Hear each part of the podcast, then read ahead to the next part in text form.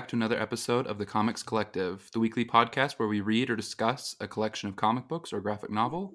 I am your host, Dallas. I'm Alexis. And I'm Anne. And today we have a very special treat for not only you, but for us as well. We have here in the studio with us Kieron Gillen, writer of such books as Die, Once and Future, and for our X Men month, Immortal X Men. Hi, Kieran. Hi, lovely to be here. Thank you so much for coming on. This is a big treat for all of us. Big fans of your work. Thank you.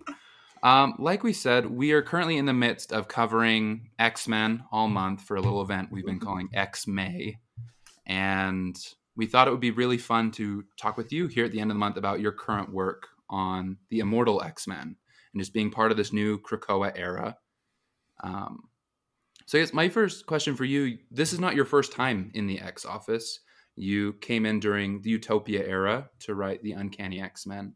How is writing Immortal X Men during the Krakoa era? How's that been different for you than inheriting the sort of Utopia era? Yeah, it's like I'm a decade older, and it's one of those kind of like, um, huh, sort of things. You know what I mean? Like it's the first time I've ever come back to uh, like a franchise before. Like normally, I'm very much don't do the same thing again, and uh, in this case, not doing the same thing again became sorry, doing the same thing again became not doing the same thing again. in that kind of like, oh no, ten years is a, is a length of time, and it's just different now. I'm a very different writer. Um, the X office is a usually different place, and like. I mean, that's, I think the last bit's the important bit, like the kind of weird pirate gang that Jonathan built together. That looked fun. I'll join up for like a, a, a ship around this the oceans and you know wave my cutlass at assorted people. You know what I mean? That that was kind of the vibe. Uh, and of course, it, and it's just, I mean, on the basic writing level, it's just different. If you jump into a Marvel Universe book, you're talking about the context. So, like the Scott I was writing five years ago was, you know, season five of Breaking Bad. He's a guy who's stepped to this position, and I was writing that. And like, I'm not writing Scott very much at the moment, but Scott's having a hell of a time now. He's kicking back. He's writing nerdy textbooks about how to fight monsters. You know what I mean? He's having a fun time, mm-hmm. and that's what I mean. Like the cat's are just different places, so you pick up and run with them. Uh, so yeah, it's like it's a different. It's just completely different because it is completely different on every format. Um, but yeah, it's you... also. I mean, the small note I'll add to the end of that is also kind of unfinished business in some ways. Like I sort of mm-hmm. um, I think Uncanny was one of the few books I felt that yeah, I could have done some more stuff here. I, I enjoy the X, uh, you know, and it's nice to have some time with Emma again and similar characters. I love that. I, I love seeing Emma in good hands. She's my favorite X character. you don't want Emma in good hands. You want her in bad hands. That's the uh, you know. The correct hands. Some yeah, devious hands. um, do you feel like the status quo with Krakoa has affected your approach to the X Men more, or is it more just that the characters have changed since you were there? I mean, like, I mean, context is everything. You know, I mean, like, uh, yeah, the characters have changed, but characters exist in the context. Uh, they, I mean, this is one of the things I always think around writing in terms of who we are around different people. Like, I'm not a constant. You know, people are floaty. I think, and especially you've got a situation as uh, extreme's wrong word. A situation as unusual as Krakoa, yeah, that impacts stuff. And especially from the outside, when I was looking, you know, I was, I was a reader, you know, I was a fan. Uh, you know, I love the writers who involved, and I thought it was, you know, it's all really bold and interesting. So when I move from one side of the curtain to the other, I'm also going like, but I've got hot takes on Krakoa. I mean, everyone's got hot takes. Mm-hmm. So like, you come in and you think, okay, I want to explore this. This interests me, and you sort of see like, in the choices I make, you know, you sort of see where the book, in terms of where I, what even the first two issues, what I do with Immortal, it's very much. um Okay, that intrigued me. I mean, let's say Hope. Hope's an obvious example. Uh, I looked at Krakoa, I thought these five people are in charge of Resurrection. I think they should probably have more power. Or rather, like, I think they think they should have more power at some point. and that becomes a plot. Especially, you know, and um, that's a very small example. I mean, obviously, stuff with Sinister's another one, you know, in terms of like, if I was an evil super uh, genius and I knew there was somebody who could reset the universe, this is what I would do. You know what I mean? So, like, you just come in and you play. That's fun, you know. Um, and it's so I mean, the X Office has always been kind of collaborative. I think back in the, the day when we had the little miniature summits, uh, when I was writing it Circuit Utopia, that was fun. But obviously, the, the pirate ship model that exists now is just very, very different. Like, um, and I find like interesting and uncomfortable. Like, I'm a, someone who's most happy being left alone in a cave and then emerging like Gollum uh, holding my precious and passing it around, uh, and like to be forced to like be in live in each other's shoes. It, I find that really uncomfortable, and I think that's good. Mm-hmm. You know, I'm like into it. like I'm definitely up for trying something, and it's having really interesting results. You interrogate everything from different angles, and there's a level of soft continuity at the moment, which I think is really appealing to me. And for me, as a Ryo in the Marvel Universe, it's always been that I want to encourage people to read more books rather than demand it. So, like, if you're reading all the X books, you'll say, "Oh, this picks up this," and it's like this symphony. But if you're just reading one, here's a story. You know, and that's that's always been kind of both both those things are true. You want you want to read more books be additive rather than necessary. I like that. Is there just out of curiosity, from that previous era of X books into this one, has there been any book that has kind of more pushed or inspired this Immortal X Men as compared to like any of the others? Because this is one of the books that's not continuing from the last season. It's completely new, completely original. But you mentioned some of those ideas you wanted to explore. Were there any in particular from previous runs that you had in mind? Well, I mean, honestly, like I was asked to take to join the book uh, so the during, during the X office when Jonathan was they knew Jonathan was going to leave. So it's like, hey, Kieron, do you want to come in and we, we, we want to do a book called Immortal X Men. So in a real way, I'm pretty sure that Jonathan would be doing a Quiet Council book.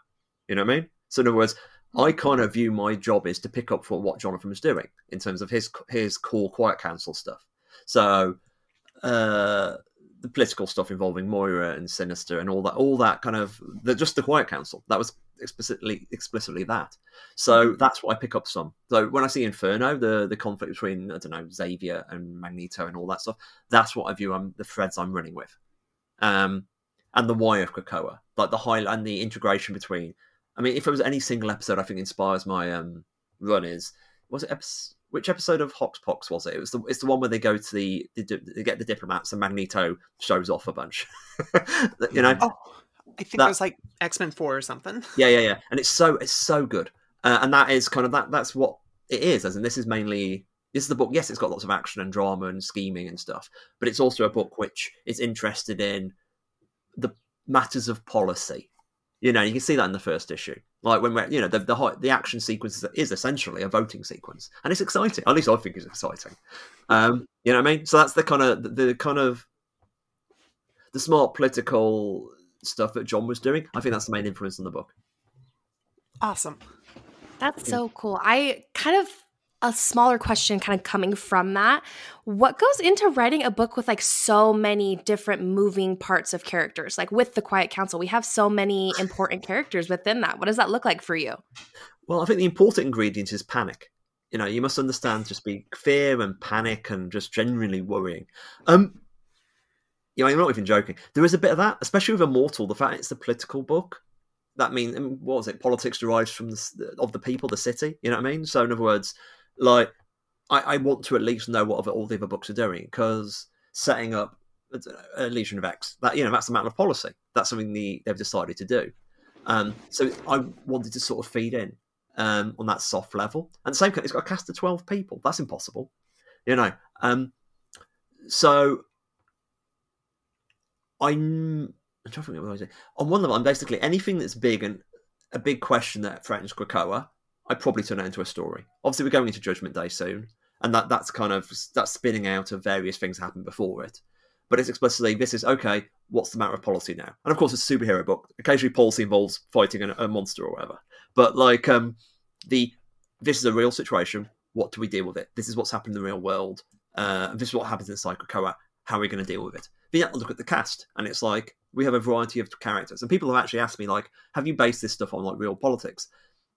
and not really. I've made I've more based it on these are twelve people who have beliefs, and, and it, here's the situation.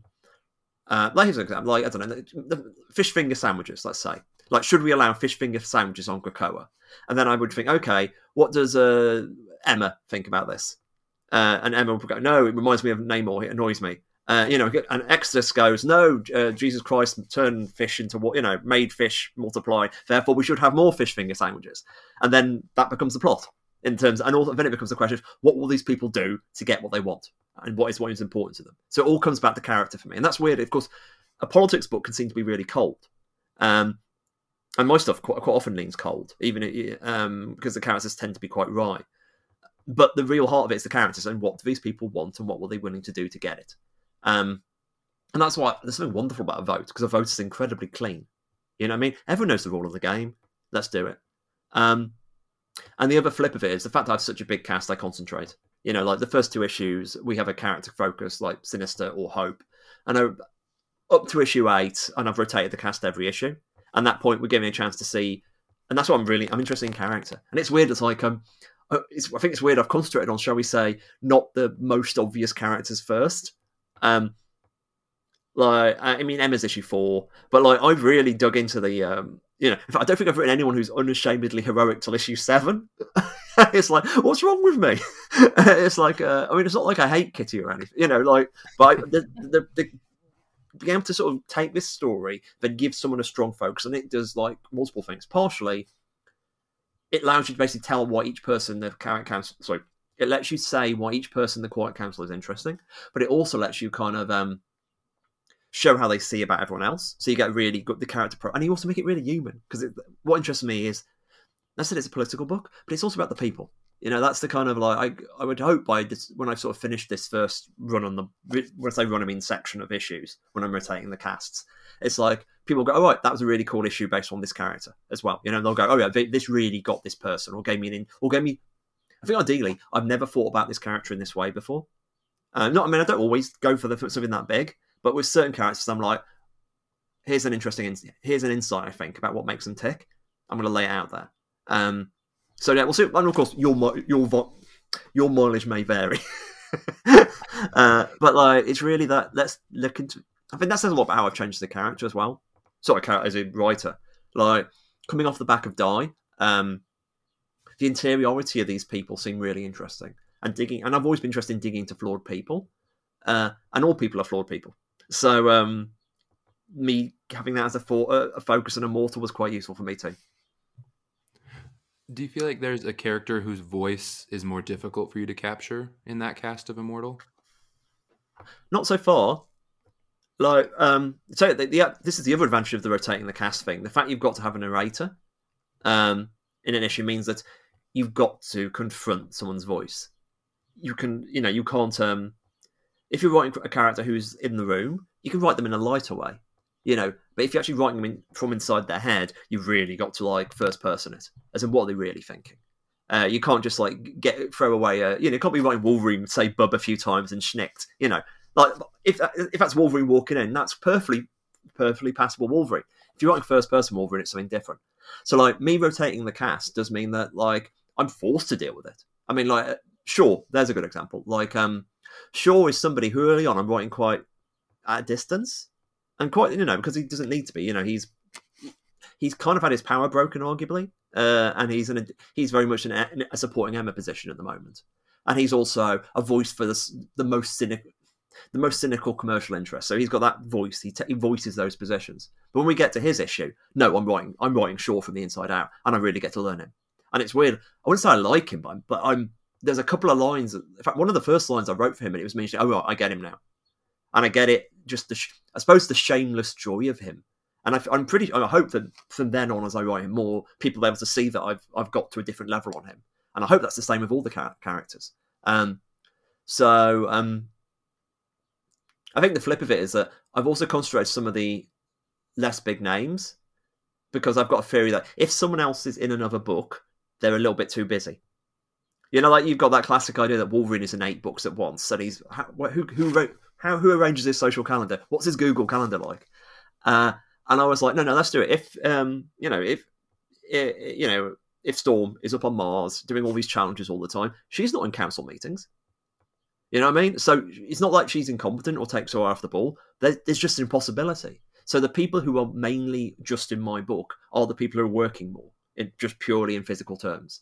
Um, and that's really useful because you've got a character like Nightcrawler, who's a great character I love. Um, and occasionally gets like, wait, what happened when I was out the room? And that kind of, you know what I mean? And that's that's really because that says the awfulness of the situation. Um, I'm not sure if I've answered the question. I might have answered several other questions though. I mean, it was fascinating that's to great. me. So awesome. That was a lot. Thank you for that. And I hope everyone listening for X May has a lot to look forward to coming very, very um, shortly in Immortal X Men. But for the moment, I want to kind of pivot off for a second because we actually covered one of your books not too long ago. Um, we talked about Die on the podcast, and it was a favorite of mine. I think it's a favorite of my lovely Taylor's over there as well. And I just wanted to ask a few questions about that, if that's okay, because it's it's a book that means a lot to me personally, and I know a lot of people out there love it so much. Thank you. Know, please, I'm I'm I'm here yeah. at your pleasure. You know, uh, awesome. so, hit me. So there's a lot of I know reading die. There's a lot of themes that revolve around like self identity and self discovery and the struggles to figure out like who you are as a person. And I have to ask, what's the hardest part about writing a character like Ash and making sure that it's resonant with all sorts of people who might be reading the book, whether they relate or not? Yeah, no, it's tricky in that way, especially because like Ash, I'm mining all manner of stuff about on my own shit. You know, sorry, just swore. Mm-hmm. You know, I'm, I'm, you know, I'm definitely uh, doing my own kind of like how I have thought about like gender and sexuality in, in games. Mm. Um, and with Ash, you walk, you're trying to you're trying to be honest about what you're writing about, but at the same time, you definitely don't want to overreach in different areas, and you're very aware of like how many different ways could this be taken. So when I'm doing like um, we have like sensitivity readers like Natalie Reed who does it, who, who's amazing, I mean, the discussions are very much like, okay, we know what you're trying, we're trying to say here or do. What, what, how else could it be taken? Um, you know what I mean? So that's that. Mm-hmm. Trying to do what, say something honest and real about my experiences and like my how people approach games is one hand, but making sure it also doesn't go entirely effing wrong is the other. You know what I mean? Um, mm-hmm. especially with Ash, because Ash is, um, I mean, Ash is undoubtedly a coming out story. But it's also mm-hmm. it's, uh, it's, I think it's unusual in the coming out story because it never ever actually settles on an identity. It just says whatever I choose is fucking sorry whatever I choose is valid, you know, and it's up to me. Mm-hmm.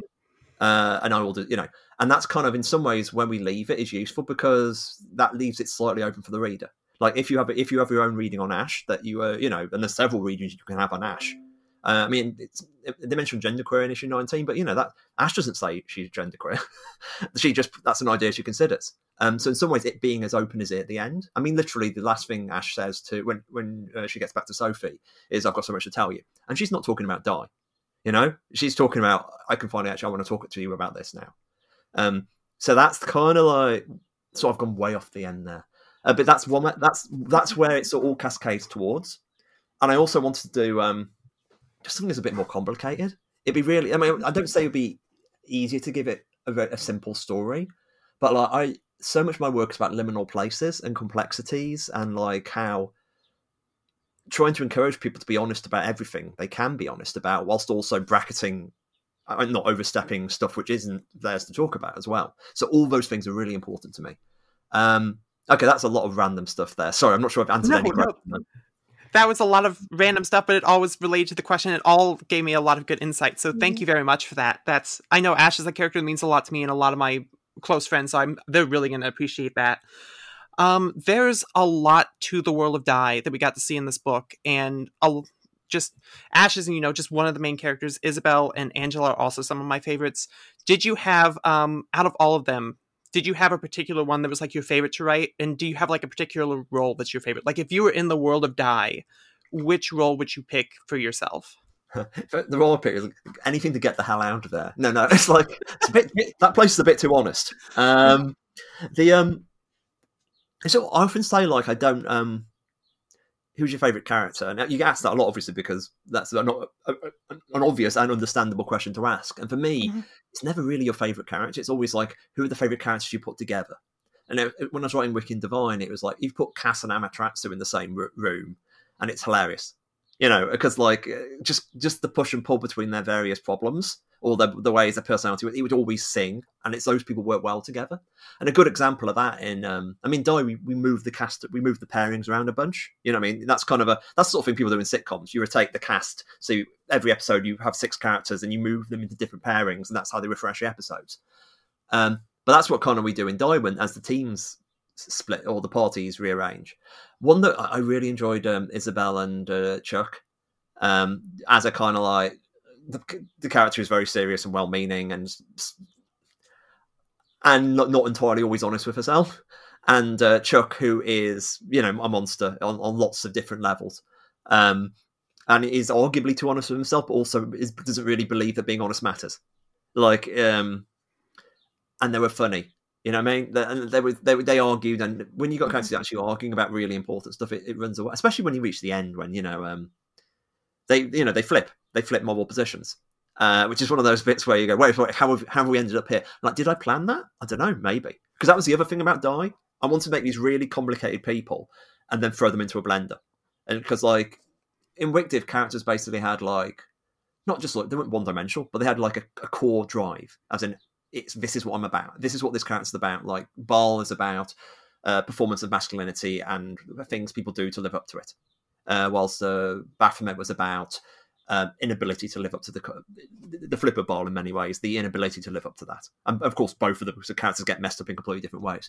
Whilst with Die, the characters have at least two, two to three big problems each. It's never quite simplified down to one thing, you know. Like, um, and that makes them. It makes Die a messier story, you know. Uh, it also makes it a more complicated one. And I think you know it's a more flawed story, but I think that's kind of part of what I wanted to do because uh, perfect is too easy. Um, but to really answer the question on it's Ash, isn't it? Like I wouldn't have made a, like Ash the narrator if I didn't want to like spend most of the issue writing. you know, like it has to be her because like, yeah. she, she was really interesting. Like, um, and it was a really like writing writing that much in first person is revealing. You know, what I mean, that's kind of the because that's what Ash says at the end is like uh, games are just a conversation. You know, and that you should be listening to what the conversation is telling you. Um, and that's kind of the uh, you know that's what Ash is actually get a chance to really dive into stuff. And she's really poetic. You know, when things like when when she gets going, you get um you can sort of feel the slow build towards the uh uh you know the Narnia is a closet too. You know, which is like you, you knew I had that written really early on. It's like right, that's good. We'll get there. Um, yeah. So let's say Ash. If I was a oh, character, if I was one, I think if people, I've asked people have asked me this before, and if, I think if people who didn't know me, they might say dictator or something. I think people who know me would probably say fool. I am an I am a buffoon. You know what I mean? Like I'm I'm I will make a joke over almost any situation. You know, um, and try and try to make people happy. I mean, I'm, I'm, not a fool like Chuck is, but like, who would be a fool like Chuck? Um, not even Chuck wants to be a fool like Chuck. Um, but it's when I'm actually running the game, uh, like I tend to make writers godbinders. If someone says they're a writer, because God, there's something really about conversation, having arguments with people in your head and trying to get what you want from them. That's literally my job. You know what I mean? So like, if you want to like turn writing into magic, uh, the godbinder is what you would end up being.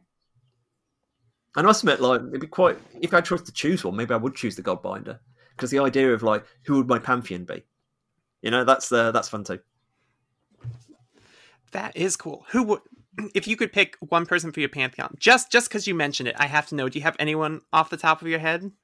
Ha, I immediately just went to Bowie. Uh, like I, just, I, didn't even bother thinking. In fact, before you even started answering the question, I was already thinking Bowie. So let us just go with my subconscious. It knows things I don't by definition. Excellent. Yeah, that's that would definitely be amazing.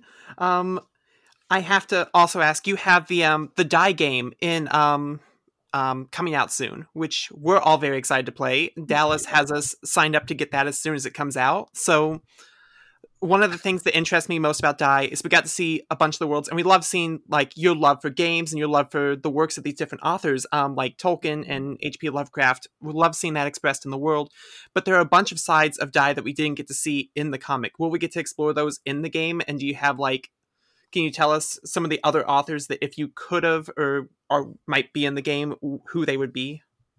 Well, it's like obviously the Kickstarter is going on at the moment, which is I think we're literally halfway through it uh, on, on, the day of recording, so um, which is fun. It's going really well. Um, I'll tell you what, the, the, way the game works is, I mean, the game does a lot of things. Like, if for those who've actually read Die, there's a, there's a bit where you go beneath the realm of thirteen and you see all the other worlds. These uh, this this horror image of these eggs, and every single game of Die is one of those worlds. And so at least part of the game is the world you go to is yours. As in, mm-hmm. like, you don't you know, yeah, you could use the elements of the die we go to uh, in the in the comic, but in reality, is the game is about we create the persona. So like you make your own group of messed up people, but the world they've got to go to has to speak to them. So if their obsession is like we mentioned David Bowie, if they're obsessed by Bowie, there's going to be a day, there's going to be some David Bowie in there, and there's so much about die which isn't about doing what we do. I mean, we give you like the big stuff. We give you like the Neo, and the, we give the classes. We give the fair. We give you know the big iconic die stuff. But the stuff which is about the world has to speak to the persona. So we give ways of making like you know twist it. What do orcs look like in your world? Here's here's how you twist orcs. You know, we give you different ideas. Like you know, in, in I don't want to go down too far down that hole. Um, so no, there's not there's nothing really about the other sides.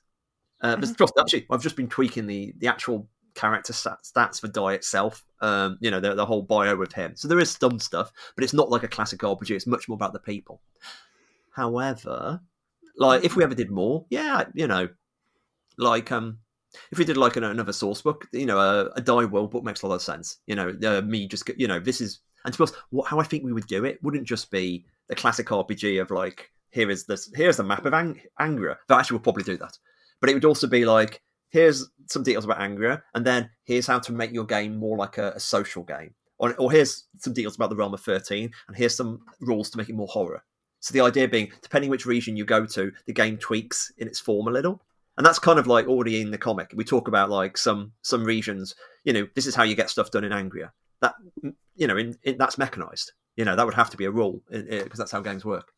Um, so we're chewing it over, and at least one reason we haven't done that is because, as you say, we haven't done. Um, there are multiple, there's so many sides we haven't revealed, and there's so many sides we've alluded to, and it's like me and Stephanie chew over the idea of a sequel. You know, we've we've still got ideas there.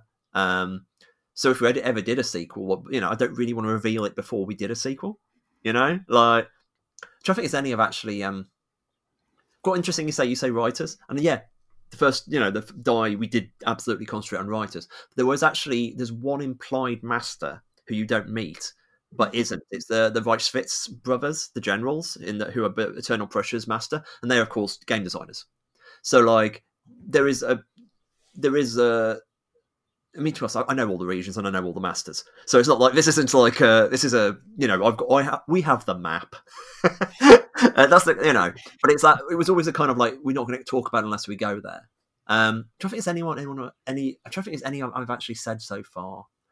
Um, a lot of it is just what because I'm ex critic and Die is designed as a kind of a living critical construct of the stuff that went into RPGs. So we have basically, you know, angry, you know, the Little England versus um, uh, Eternal Prussia and versus Angria as this kind of this is a war over what games are. Our games genre, our games mechanics, our games the social contract of a circle of people, and that's you know Angria, Eternal Prussia, and Little England respectively.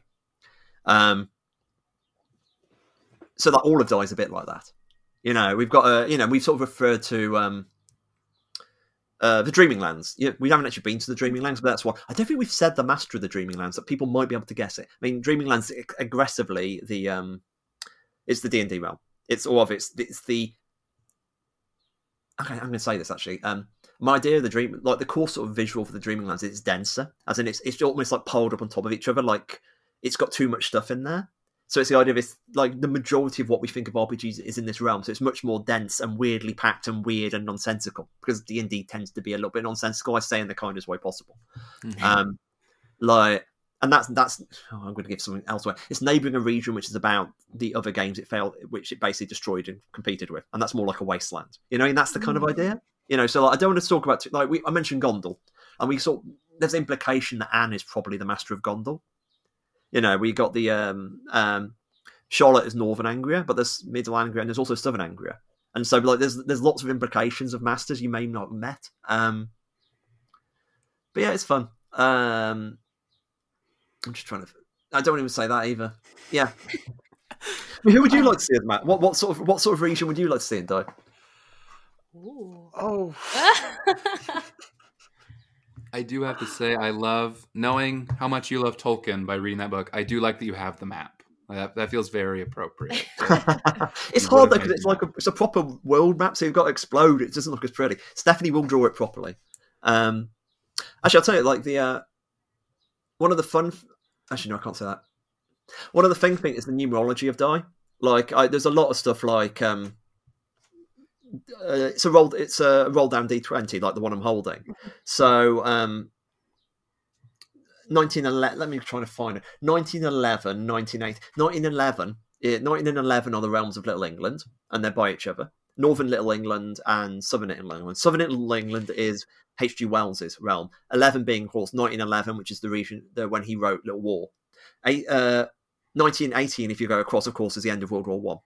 1817 is when the uh, uh, first made World War Two. So, in other words, the, the, the, numbers on the die are a conversation over those dates, uh, which is not something anyone get unless I actually told them. But it's there if you know people actually sit and look at the map. Um, I think actually this is something to talk about the RPG briefly. One of the things we give is a camp. You can play die the core way of playing die is like a quick, you know, one to four session games, probably two to four session. That's the way we give it. But obviously we've got all the stuff like longer campaigns, and we've got a campaign frame, and that's kind of um, a specific way of like making your own die. So I mentioned like you know the world just speaks to the persona, and the, the, the trick there is like you you do that with your persona. As in like this is okay this region is about your character the, the, the book you loved as a teenager but warped weirdly and this is how you do it. And that's bordering the um, realm which is another character's um, teenage love affair with punk rock and then you warp that hub and then of course you explore the world and you basically have the world reflect your persona's inner life back at them then of course at some point the regions go to war with each other so suddenly you've got this kind of like real externalization of everyone's um, trauma and uh, interest and stuff. You know what I mean? So it's like it's so much how to make it your die. And of course, the fact die is so um, what's the word? Sampler-delic. And I'm encouraging players to do that. It's like, oh yeah, this is the Grimdark Care Bears region next door to a region of like Candy Clowns versus next door to Star Trek robots or whatever. You know what I mean? Like, um, mm-hmm. but and it holds together because the character the characters know it's their psychodrama you know and that's one way of playing die which is fun because you get to make your own masters and you think okay who would be the master of the care bear region uh, or whatever i like that how do you feel like your approach to game design differs from your approach to writing narrative in stories um i, I ooh, sorry literally hear the pause um I think my game design is an extension of my thinking as a writer. I was chatting to somebody else about this recently. Um, because yes, I came from a critic, and there's a lot of criticism in my writing. I, am often I break things apart methodically. I mean, there's the inspiration and, and, you know stuff there, but really, I'm a kind of I'm, I'm a thinker. I think I think I think about stuff relentlessly, and it's kind of got to a point where it's not and you know i often do stuff like i give tutorials and i give instructions of how stuff i try to be transparent how is the sausage made um, at least that's partial encouragement to other people make sausage you know what i mean like i want to it's not just saying me just talking about my own stuff it's me saying i want you to do this too form a band essentially in the punk rock mode now I've sort of got to a point, especially with certain forms of genre writing, it's no longer enough to actually be good enough to do the thing. I want to be good enough to tell other people how to do the thing. And I think that's what my game design is. Like Die is explicitly a game about this is how you make your own die. Not remake mine, make yours. And I break it down. These are rituals of way, these are steps you can follow and rituals to make a story that has this level of effect for you. So this involves me understanding what I do well enough to turn it into rules to allow you to do what I've done. That. And you can sort of see that like even in like the small throwaway games, not throwaway, that's not right. Even the smaller games I've put on itch, um, you see some of that there. This is me trying to like. There's a game called in there called Come Dice with Me. Now, Come Dice with Me is based on Come Dine with Me, a British reality TV show, which is competitive dinner parties, where a group of strangers across a week they each throw a pie they throw a pie for each other every night, and at the end of the week, they whoever gets the best party gets gets some money. And it's the most backbiting, stupid because oh, you know it's just it, I watched like the first year of COVID. We basically all we did were me and my wife. We watched that a lot, and I got to the point where I feel I understood that that TV show completely, and so I made a game of how to make your own role play session of people role playing a dinner party, and then I've never watched it again. so like my critical essay on that show was this is how you do it, and this is why it's funny. This is how it works, and like and it and it, it's a really funny game. I'm very proud of it.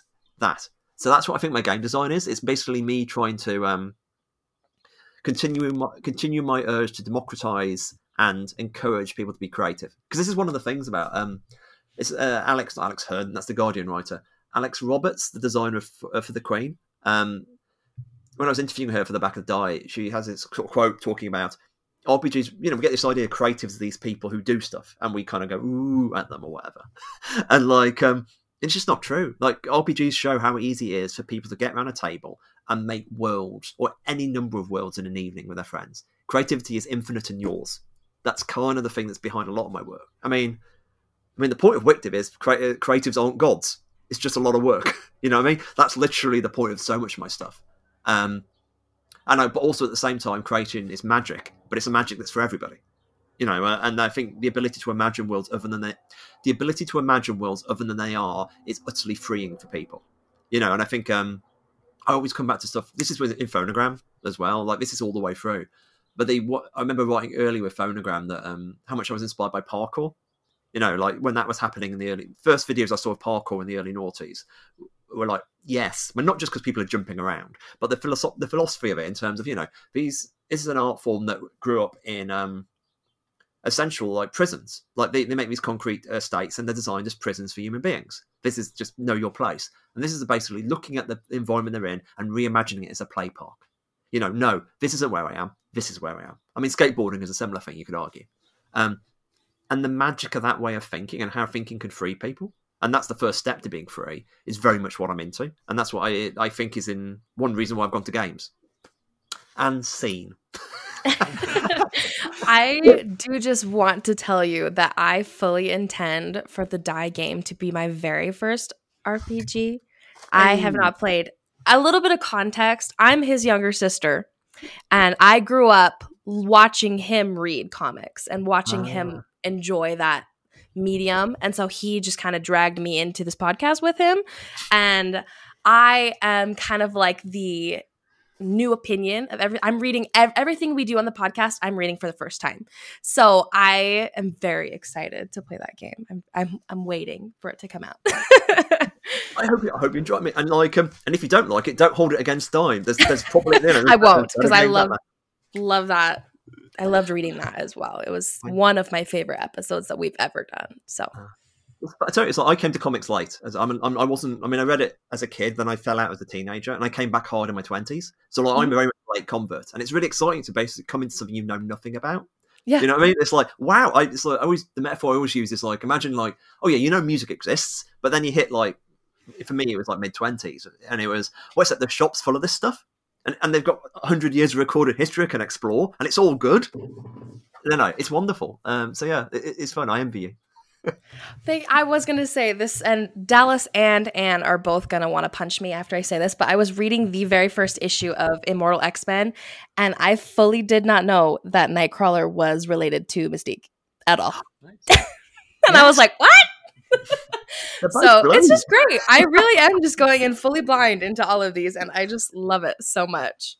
It, it's true. Like the thing with the X Men, it's all X Men is ludicrously complicated. so like, I think that's down. Oh my Um, gosh. I think one of my questions coming out of that conversation about creativity and democratizing uh, storytelling, I think there's pretty obviously a big theme in a lot of your work of the nature of narrative and story. Reading Die next to Once and Future, you can see how characters play a role in the story and how the story affects them. So, what what role do you feel like metafiction has in your in your work? After reading something like Peter Cannon Thunderbolt, I just when I'm reading your work, I start to ask questions about like what is he trying to say about story here? Like, especially like Peter Cannon was explicitly like that was almost like a critical essay as a as an adventure story, and that was kind of the, the fun of it and the point of it. Um, and you know, essentially doing a Watchmen sequel in all but name, which of course the first lesson everyone should learn from Watchmen, in my opinion, is that if you, you can do any story you want as long as you a- use analogs. You know, I mean, the point of Watchmen, these aren't you know the, the Charlton characters. You, you just lob an analog at it, you're fine. Um, I'm obviously interested in metafiction because I'm a formalist. I think that partially comes from coming to the medium late, as in I'm explicitly aware of what a comic is. Like I don't take anything for granted. It's like, oh, I'm coming because I can see this is doing stuff other things can't do. Therefore, that's the stuff I want to talk about because I'm a late convert. Um, and partially it's just the critical brain. There's the way I kind of like, okay, let's talk about, and the part of it is the demystification of it. Like, I also think I think this is magic, but I think it's teachable magic. Therefore, someone like Peter Cannon is this is how I do it. Or in the case of WicDiv, this is the story about how stories can be used to control you. Um, and I'm going to lie to you in every single way I know across 50 episodes. You know, and this will be like I'm explicitly doing these narrative forms to sort of show you how it's done, and of course, hopefully inoculate you. Like that's kind. I mean, that that's literally not going to happen. But because I'm, I, I say that as somebody who's hyper vulnerable to story. you know, I'm very aware how I mean I'm infected by story. But like the power of stories to sort of like warp how we see the world is um if we step away from metafiction, I suppose I'll step back to metafiction in a bit. That's the thing that worries me. Like, I mean, let's say Gaiman. Gaiman's somebody who is um, weirdly not a big influence on me. Obviously, I like a lot, but he was never one of the big guys for me. He's, uh, I think I got most of the stuff most people get from Gaiman. I got it from Pratchett, um, like, which probably explains why I do more jokes. Uh, sorry, um, but like Gaiman's great, but like there's a team, and this is unfair to Gaiman. I stress. Um, like you could take away his point. Stories are stories are powerful. Isn't that wonderful? That's kind of like a thing you might boil his stuff down to, and you could boil my stuff down to stories are powerful. Be afraid of stories. Um, and that's it. You know that, and that's the kind of, and that's when you come back to the metafiction. So when I start doing metafiction, when it isn't just me being loving the form, it's also me be aware of the stage, like be aware what's and, and like I'm doing a face here, which doesn't really work on podcasts. But um, my face is I'm not sure I agree with what I've just said. Um, because I don't. I also do stuff you can lose yourself in. I think like I rarely use the metafiction to sort of. I think I use the metafiction for moments of wonder. I just like the that's kind of weirdly, despite it being the stuff that takes you out of the story, it's also the stuff that I want to delight you most with. As in, they just did what? you know, the audacity. How dare you? I like um you see that with WicDiv when we do like half the stuff in WicDiv, it's like, oh yeah, we're gonna do like ten black pages in a row. You know what I mean? Like um as a reader, I would be delighted. And you know, part of it's like, what would amuse me as a reader, which says more about me than anything else. I suspect. But yeah, those two things I think are both true. Like the metafiction is a device for creating wonder and joy and interest in what comics can do, as an encouragement to try it, and my general broad fear of story as a device. Like, um, I mean, it's that is a slogan, Will you know, and I'm somebody, you know, I look at paraphrase. I'm really worried about Twitter. You know, I mean, I'm very worried about uh, social media just eating my our brains in a variety of ways and our capacity to understand the world and how. I mean, look at conspiracy. I mean, conspiracy theory is the most petrifying thing in the. Not true either. Uh, conspiracy theory is one of the most petrifying things in the world, and how stuff just works like this. And I worry for humans. And I think if we don't learn to be better at like beating off story without falling into everything is untrue either, because nihilism is also a nihilism is also a story. You know, all these things are stories, and it's just a maze. And that's kind of like uh, what a lot of my stuff like Once and Future, uh, which we haven't mentioned, but um, Once and Future was explicitly sort of designed to pick up from WicDiv. As in, WicDiv was very much like stories and tricks. Be careful about k especially a story you want to believe about yourself. That's the best story to trap you in. Um, whilst Once and Future kind of just starts something off. Oh no, all stories are bad, which is not something I believe. But like Once and Future just plays that as an idea. You know what I mean?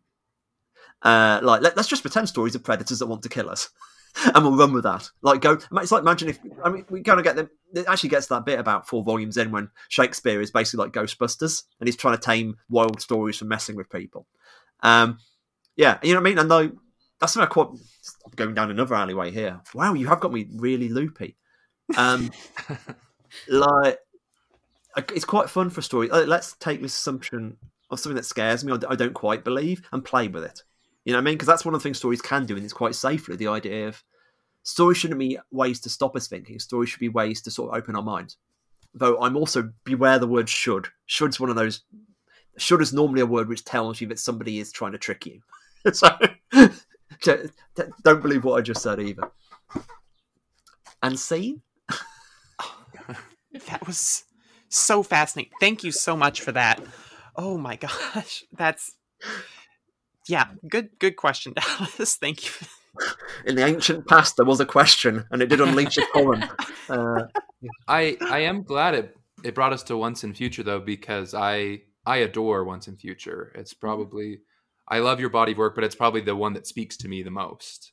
Um, I was listening to your podcast, Decompressed, and you said that Once and Future is sort of taking the tropes and trappings of superhero comics and applying them to Arthurian legend. Um, what what inspired you to do that with Once and Future? I, I must say, I can do a really short answer this time. I thought it would be fun. you know what I mean? Um, some of it was just like I wanted to do. Like once, once of which is so much fun to write. It's a joy. I mean, Dan and Tam are amazing to work with. Um, but explicitly, when I was doing it, I didn't have my heart or brain able to do another book like Die at the same because I, I just can't do it. I can't run because also you have to run the book at image in that way. Essentially, the amount of cognitive load was beyond me. Um, and I thought, what? And especially with image, I often like view my create around as kind of um, a duty. Like you can do anything, therefore you should throw everything you've got at something. And there was once a future, I kind of had like, why don't I do a book that's more like Aphra? You know, like something that's fun to write, something that doesn't have to kill me. and, you know, and I, and I hate that because it sounds like it's less, you know, not as important work. But like that, you take, you know, there's different types of food. You know what I mean? Like that, there's, you know, that's kind of the point. So with Once and Future, it's like let's just bring some of that skill set to bear. Let's bring the sort of muscles I use when writing a Marvel book or a Star Wars book. Um, and in the case of like Once and Future, okay, what's a really good pop narrative? Because um, I mean, I've talked to you. Probably heard me talk about the whole um, um, where the original idea. The idea is how can you do an adventure story without the colonialism? Like how do you do Indiana Jones without just basically shooting other people's religious leaders? and the answer was you do it with King Arthur. You know, you do it with our own kind of cultural history, as in I'm British, therefore our own quotation marks. Um, and from there, it's like okay, that's a, that's immediately a fun game. And I just started thinking about okay, I end up being me. I dig into the concept of the canon of King Arthur because immediately, I don't know what's interesting about King Arthur is how his meaning has changed over the 1500 years he's existed, Quote quotation marks again, as it's always been about whatever period. He was originally a Welsh nationalist. I knew that at the beginning. But the more you dig into different periods, it's a, Arthur says about us, you know, like, um, and that becomes fairly obviously a bit like like the last hundred years of superhero comics. Like, you know, you see how these archetypes and these I'm doing a face. I don't. I'm not sure I agree with superheroes as archetypes. These pulp figures um, are warped. I mean, Batman in the '60s is different from what Batman in the '80s. You know, and they talk about the time they're in. So me, so the fact I'm already thinking on those lines and examining that that in terms of the Arthur, up to the point where in the current arc we've got multiple Arthurs from different sort of periods fighting each other. As a, another great metaphor, fighting is is the best metaphor, um, and that very logically leads to we make it feel like a superhero comic then because the other flip is on a pure commercial level, like you write something like Arthur is like Arthur's a bit like writing Batman, as in people kind of know who King Arthur is, but when you're writing Batman, you kind of want to see a twist on it. So if King, like, I can take, a, we know people know enough about Arthur to go, oh, I get it, it's King Arthur. Oh, but this one is the, you know, this one's a bit like a Power Ranger, or this one is a bit like a huge steampunk knight, or this, you know what I mean? Like, you see, you're playing that kind of game, and especially with an artist who is completely berserk like Dan is. It's like I want to give him something because he can be drawing Batman. He's drawing Batman at the same time. I want to go like, okay, every issue you've got to give Dan something new, or at least one or two new weird things to throw at the page. And it's like, let's see Dan's take on a Gorgon or the Green Knight or uh, Excalibur or what you know, what you know, all that kind of stuff. And these and applying those tool sets to something which isn't traditionally superheroes is fun and exciting. I mean, like, it's just showing my age, but you know, the in the late 90s when you're doing stuff like the matrix or buffy these were basically applying the superhero tool set to things that did not appear to be a superhero comic to begin with. I mean the matrix you know the matrix is cool people in black leather costumes like they went to an industrial nightclub. You know like you know i was in those clubs. Uh, but that's like you know that's you know secret identities it's nature of reality it's you know superpowers it's you know action it's you know all those kind of stuff mixed in together. So taking the vocabulary of superhero comics or the, the tricks of superhero comics and applying them elsewhere, that can be fun. Especially when you've got something as known as Arthur.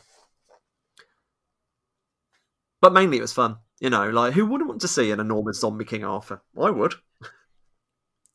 I mean, it, it grabbed me for sure. I read one issue and I was like, he did what to the Brexit people? And then I've been reading ever since. yeah, that was literally that's the first scene. Obviously, even before I had Brexit, it was like me thinking about Arthur, and then then immediately, um, yeah, and he would and obviously he would immediately kill the nationalist who raised him because that's he's a Welsh character. For fuck's sake. anyway, I do. I love that idea of mining our own mythology instead of mining other people's mythology because I mean, it, it says so much about us as a people and superheroes as like we're we're based in America as like America's mythology about themselves, right? Mm. That we and how that has evolved over time. It's it's fascinating. I think that is a huge strength of the book. Oh, it is. I mean, I mean, the, the concept of like we return to the idea of stories, stories we tell ourselves. You know, and then our modern myth. If you looked at Arthur or, or the American superheroes, these are the myths we're choosing to tell ourselves about the world at this moment. Um, and that that's always. I mean, look, I mean, Tolkien was deliberately trying to do a kind of a myth of modern England. I think you know. Then you know, there's quotes about him saying that, and I think about like I don't know, Lovecraft, who of course is you know a troubled figure in lots of ways.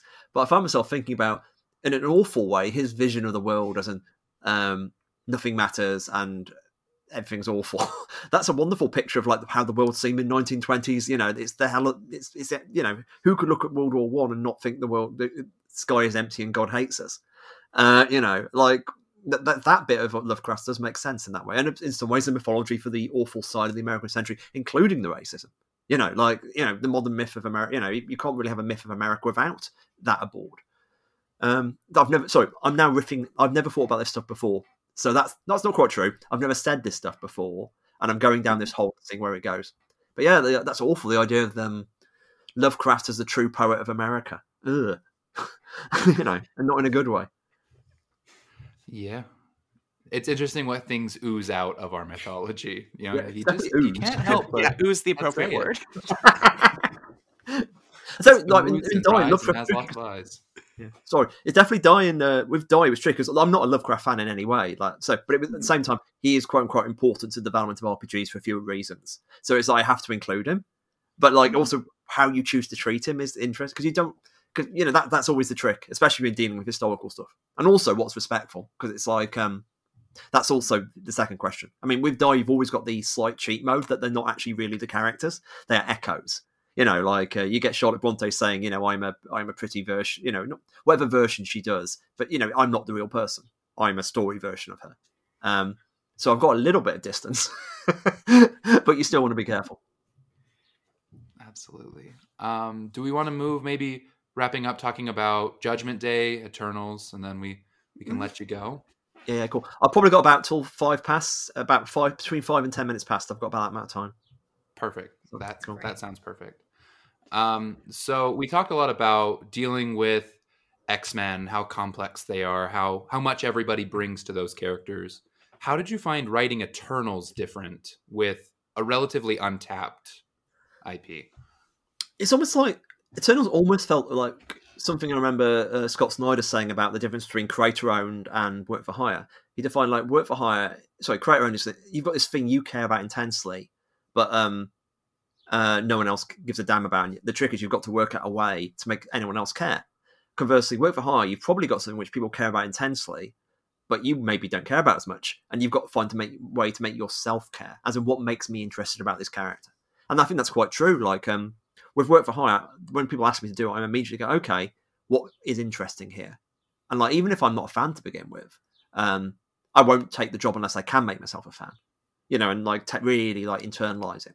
With Eternals, it's like, um, it was a question of how can I explain this book, which has not always been successful, you know, it's never really been successful and never quite worked as well as people wanted in the Marvel universe. And frankly, a lot of people just don't like. I'm still still.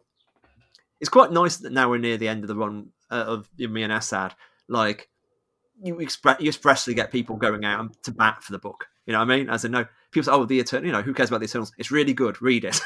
you know what I mean? And that's the battle because like you're kind of going like what people's expectations are at. So that's kind of like I was immediately like, okay, this is a difficult wicket. That's why I want to do it. I want to see if I can take these characters and work out a way to make them sing.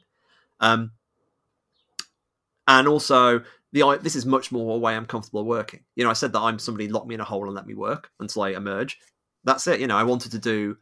If I was coming back to Marvel, I wanted to do stuff only I would do, and I mean that like you know when I, I coded a name generator for the um, deviants, so all the you know I can generate as many deviant names as I want, and then taking all the existing Marvel deviant names, breaking down to their phenomes, and rearranging the you know coding them into a system, so I can generate eternal names. I don't think many other people would do that. Um, but I would. and like also the stuff I learned about Tolkien and like in terms of Eternals. Okay, let's try to take this enormous amount of continuity, some of which doesn't make any sense when it's linked to something else, and try to turn it into mythology uh, and make it bigger than the page. Uh, so like you know, listing 100 Eternals, and so let's find the problems that don't what make what makes Eternals not work. Let's solve that problem. So like in, in my case, it's like they don't have a tragedy. So I added a tragedy. You know, Marvel characters are about the, the, the Uncle Ben. Spider Man never became Spider Man when he was bit by a spider.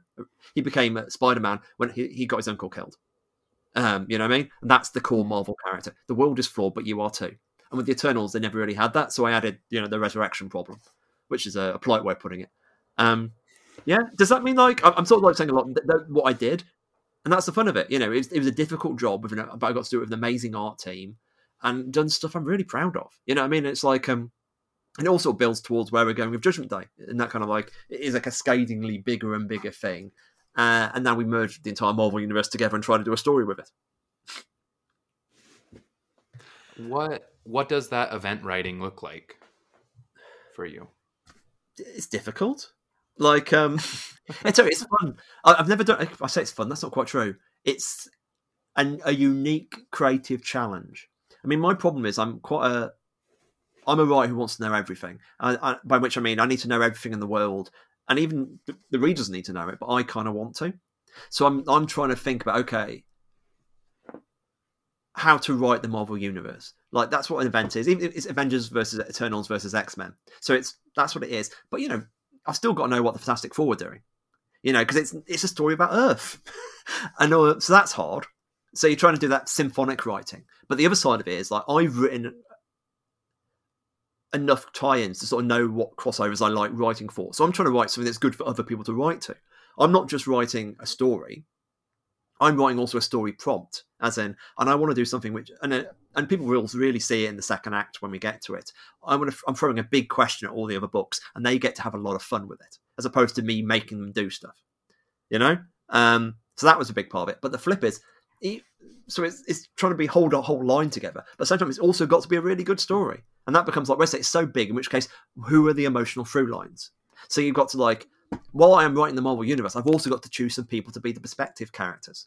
And the and the weird thing about the book is the fact I'm doing Death of the Mutants, which is kind of an Eternals book, and Immortal at the same time. I can like, okay, these are the through lines uh, in the uh, Judgment Day. Then other characters I'm not giving as much space to, I can do other through lines, you know, and they become symphonic. symphonic. So if you return to the earlier thing I was saying, if you're reading all the books, you're going to get um, this very rich, multiple layered thing. But if you just read one of them, you're still getting a story uh, and you're getting a story which is self-contained with its own emotional through lines. Um, that's what it's like. It's just really. I mean, I do laugh when I was sort of pitched it to hit uh, like the the whole room. They have the big sort of retreats. Um, I mean, I think I mean, John said something like, "Ah, yes, you've written about three times as much as you needed to, Kieron." Chuckle. uh, and of course, he was right. And it's because like you know, I think it was originally meant to be five issues, and it's like I think it's six, six. And I'm, I'm writing a bunch. As my normal books, I've got a number of other tie-ins as well at various points to like to like get more detail. So yeah, I've done. I've gone to town. I've just basically done an enormous Kieron Gillen event, as in it's all too much, um, but it's delightful. I mean, um, and it's quite fun that I've almost written. I've written almost all of it now. So, and the first issue isn't out. Um, so Valerio's almost drawn it all, uh, and he's so good. It's one of those bits that's almost quite soothing to kind of like have a Valerio page come over, and it's it's lunacy. It's just so like, oh, you did that with your hands, uh, you know what I mean? Like, and it's almost like, oh no, I've got this amazing special effects budget and stuff I was worried about. He makes sing, you know what I mean? Like, and it feels like an, it really does. You you get some pages back, you go, oh yeah, this is an event, you know. Anyway. Yeah, perfect. I'm I I'm so excited. I need to get I'm one of the people that's been slacking on Eternals. I need to get caught up on that before, but I'm ready to just completely digest every single part of this event. So oh, yeah. it's the first time I've thought that about event, an event in a long time. So I hope you like. I mean, it's tricky because events are really hard. You know what I mean? Like, oh yeah. Just, the only thing like I wanted to do, I wanted to emerge from all the books. So like it's not derailing the X Men. It's explicitly what the X Men story has been, and comes straight out of you know. So all the and also like if if you aren't reading those books, you still read the crossover. So like if you're not reading Eternals, it doesn't matter. We're, we're going to tell you everything, and it makes it really sorry. The Avengers not knowing anything what's going on makes it really because they're basically the, the viewpoint characters in the first episode. Mm-hmm. But like X Men did what? Eternal, you did what? What do you do? Uh, and it's great because it's they're not they're not foolish in any way, but they're really empathizable and useful. So like we can we can reestablish all the stakes, we set stuff up and go. Yeah, I, I, I said like all you can do is hope people like it. Uh, so we'll see. I like that. Um, do we have any maybe one last question for Kieron before we go? Um, I'm good on my end. I got more than I possibly could have asked for. So I know that he has like 70 questions written down. So I know once you start No, I- in there. Um, no, I, I really I I appreciate your time a lot. This This was was so amazing. This was very fun. Mhm. Thank you. Um, is Honestly, there, is there you've got anything my you brain want broken. to say? No, no, thank you. Um, no, my brain is relatively broken, so excuse me if I said anything that's completely nonsensical. Um, it's good. No, no, it's it's delightful to talk to you. I will just plug the um uh, the Kickstarter again, ongoing at the moment. Uh, so the, the thing is, since we were we were originally going to do it in November, but we c- cancelled for mainly COVID reasons, and uh, we sort of re- we carried on working. So it's actually really close to fulfillment already. I think we're talking about the um, the, if everything goes right, it's the back end of July for the PDF version. So in other words, it's like going to be in people's hands really quickly. Hopefully, I mean, I'm I'm using the word hopefully a lot there because you know what the world's like. But Oh, like, yeah. um, yeah, yeah, I mean, we've got all these. We, we've hit like 313 today, so we've got a load of the stretch goals, and people's stretch goal art is starting to come in. We've got a wonderful piece by Marguerite Sauvage just arrived, which is so gorgeous. Um, so yeah, this is a nice place. I mean, my life is so weird at the moment and so incredibly intense. The workload is, is not healthy. Um, but I'm glad to be able to stop soon. And I'm glad to be talking to you. And I'm speaking nonsense. So I'm going to stop and drop the mic. Thank you for having me. Thank you so much. Um, and again, to our to our listeners, if you haven't had a chance to check out some of Kieron's recent work, we obviously highly recommend it. Immortal X Men has mm-hmm. been great. Eternals is great, and his creator-owned work is impeccable. So go out. You have a new reading pile, everyone, and we will see you next week. Bye. Bye. Toodles. Bye.